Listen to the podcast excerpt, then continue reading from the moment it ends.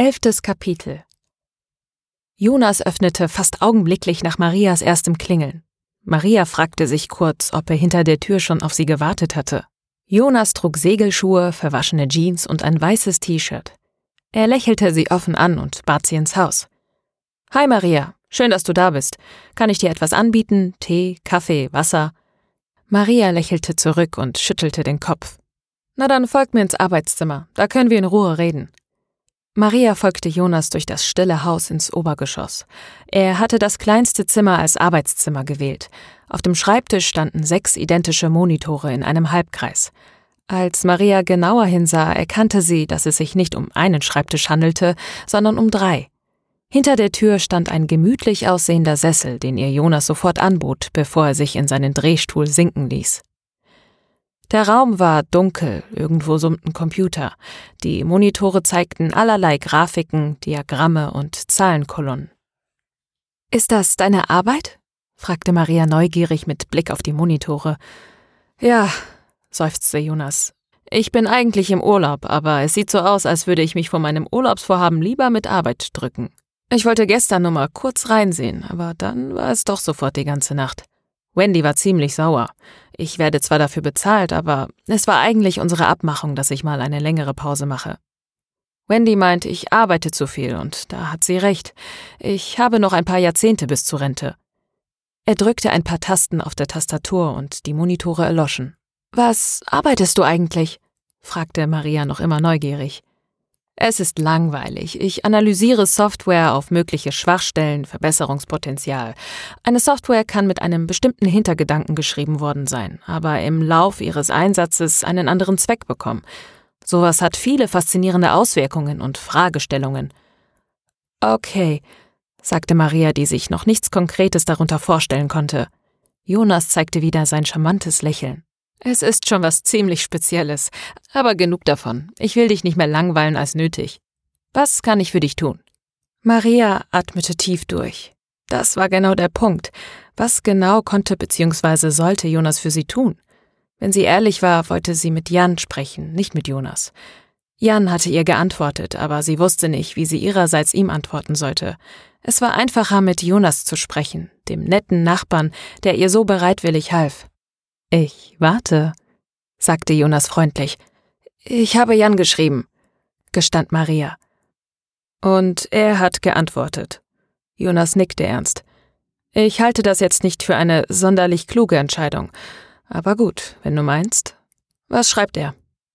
Er hat gefragt, ob du noch mit Wendy zusammen bist. Das geht ihm wirklich nichts an, fuhr Jonas ihr ins Wort.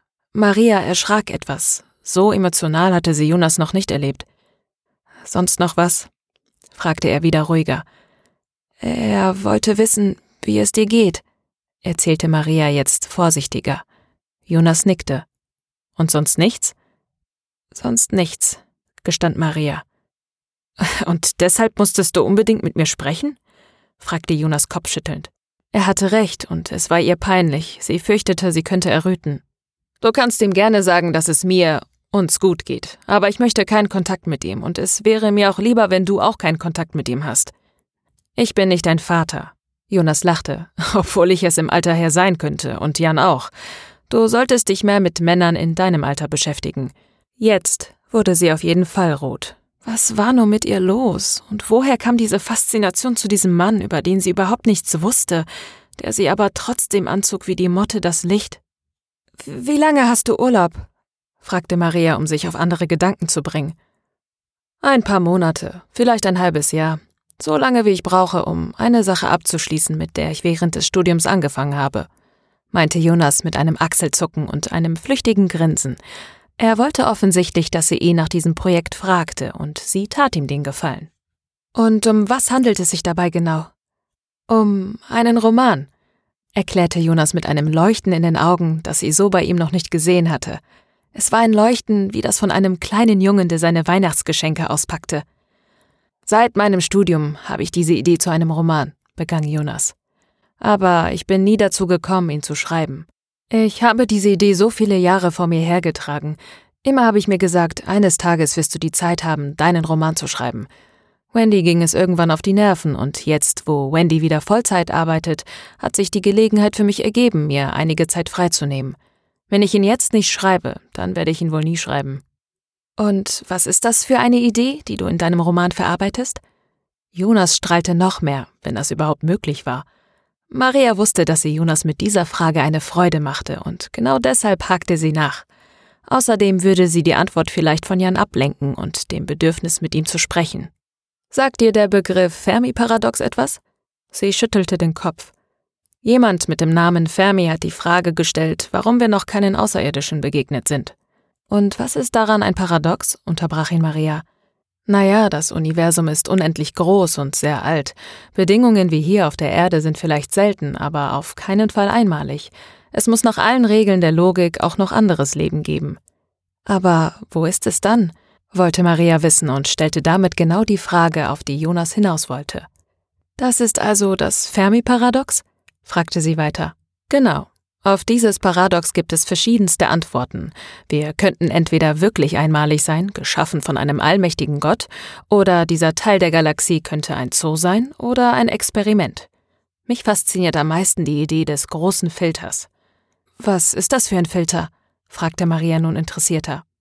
Der große Filter hindert intelligentes Leben, sich über die eigene Welt heraus zu verbreiten. Und wie funktioniert das? Das können wir nicht wissen. Wir wissen auch nicht, ob der Filter vor uns oder hinter uns liegt. Liegt der Filter hinter uns, dann bedeutet das, dass wir die Ersten sind, die durch ihn gekommen sind, oder dass zumindest sehr selten etwas durch ihn hindurchgeht. So selten, dass wir wahrscheinlich nie auf anderes intelligentes Leben stoßen. Es könnte aber auch sein, dass der Filter noch vor uns liegt. Jonas stoppte in seinem Monolog, um auf eine Reaktion von Maria zu warten. Sie nickte, um ihm zu verstehen zu geben, dass sie die Dramatik dieser Möglichkeit verstand. Vielleicht gibt es keine Möglichkeit, zwischen den Sternen zu reisen. Vielleicht vernichten wir uns selbst durch Überbevölkerung oder Umweltverschmutzung. Vielleicht entwickeln wir eine Technologie, die uns vernichtet. Es könnte dafür viele Gründe geben, erklärte Jonas. Und darüber möchtest du einen Roman schreiben. Ja, das soll der Rahmen sein und ich lasse meine Protagonisten episodisch auf die einzelnen Filter treffen. Das ist der Konflikt des Romans. Etwas arg philosophisch für meinen Geschmack. Hättest du keinen Liebesroman schreiben können? Jonas lachte laut und herzlich. Du hast recht, vor allem für ein Erstlingswerk ist das zu heftig. Niemand wird es lesen. Er seufzte und lehnte sich in seinem Sessel zurück. Was soll ich jetzt machen? Soll ich nur deshalb aufgeben, weil dieses Buch keiner lesen würde? Dann spuken diese Ideen weiterhin in meinem Kopf herum, sagte Jonas. Hm, nein, beantwortet er seine eigene Frage. Es muss raus und dann geht das Leben weiter. Maria stimmte grinsend zu. Das ist doch ein Plan. Jonas hatte sie erfolgreich und ohne es zu wissen von ihren eigenen Problemen, so unbedeutend sie auch sein mochten, abgelenkt. Sie begann nun von ihrer Seite aus zu plaudern, erzählte ihm dieses und jenes, Dinge, die sie sonst nur ihrer besten Freundin erzählt hätte. Es fühlte sich gut an, befreiend. Nach gefühlten zwei Stunden verabschiedete sie sich. Jonas brachte sie gut gelaunt zur Tür. Sie gab ihm zum Abschied einen Wangenkuss. Dann öffnete sich die Tür und sie stand einer verschwitzten Wendy gegenüber. Diese durchbohrte Maria mit einem Blick, der sie wie zu Stein erstarren ließ. Schließlich beugte sie sich zu ihrem Mann und gab ihm einen langen und gierigen Zungenkuss, bevor sie Maria mit einem Nicken begrüßte. Als wollte sie sagen, Schau, so musst du einen Mann küssen. Maria wusste nicht, was sie davon halten sollte, spürte aber die ihr entgegengebrachte Feindseligkeit. Schatz, ich geh duschen, sagte Wendy und war schon halb durch die Diele verschwunden, bevor sie sagte, Nadine und ich wollen morgen Nacht ins Spa. Komm doch mit. Äh, ich? fragte Maria perplex. Ja, du, meinte Wendy mit einem freundlichen Lächeln, das Maria zu jedem anderen Augenblick als aufrichtig eingeschätzt hätte. Konnte sie diese Einladung ablehnen, fragte sie sich. Sie wollte am liebsten Nein sagen, sagte aber gerne wann und wo? Na, die nimmt dich mit, erklärte Wendy und fügte hinzu.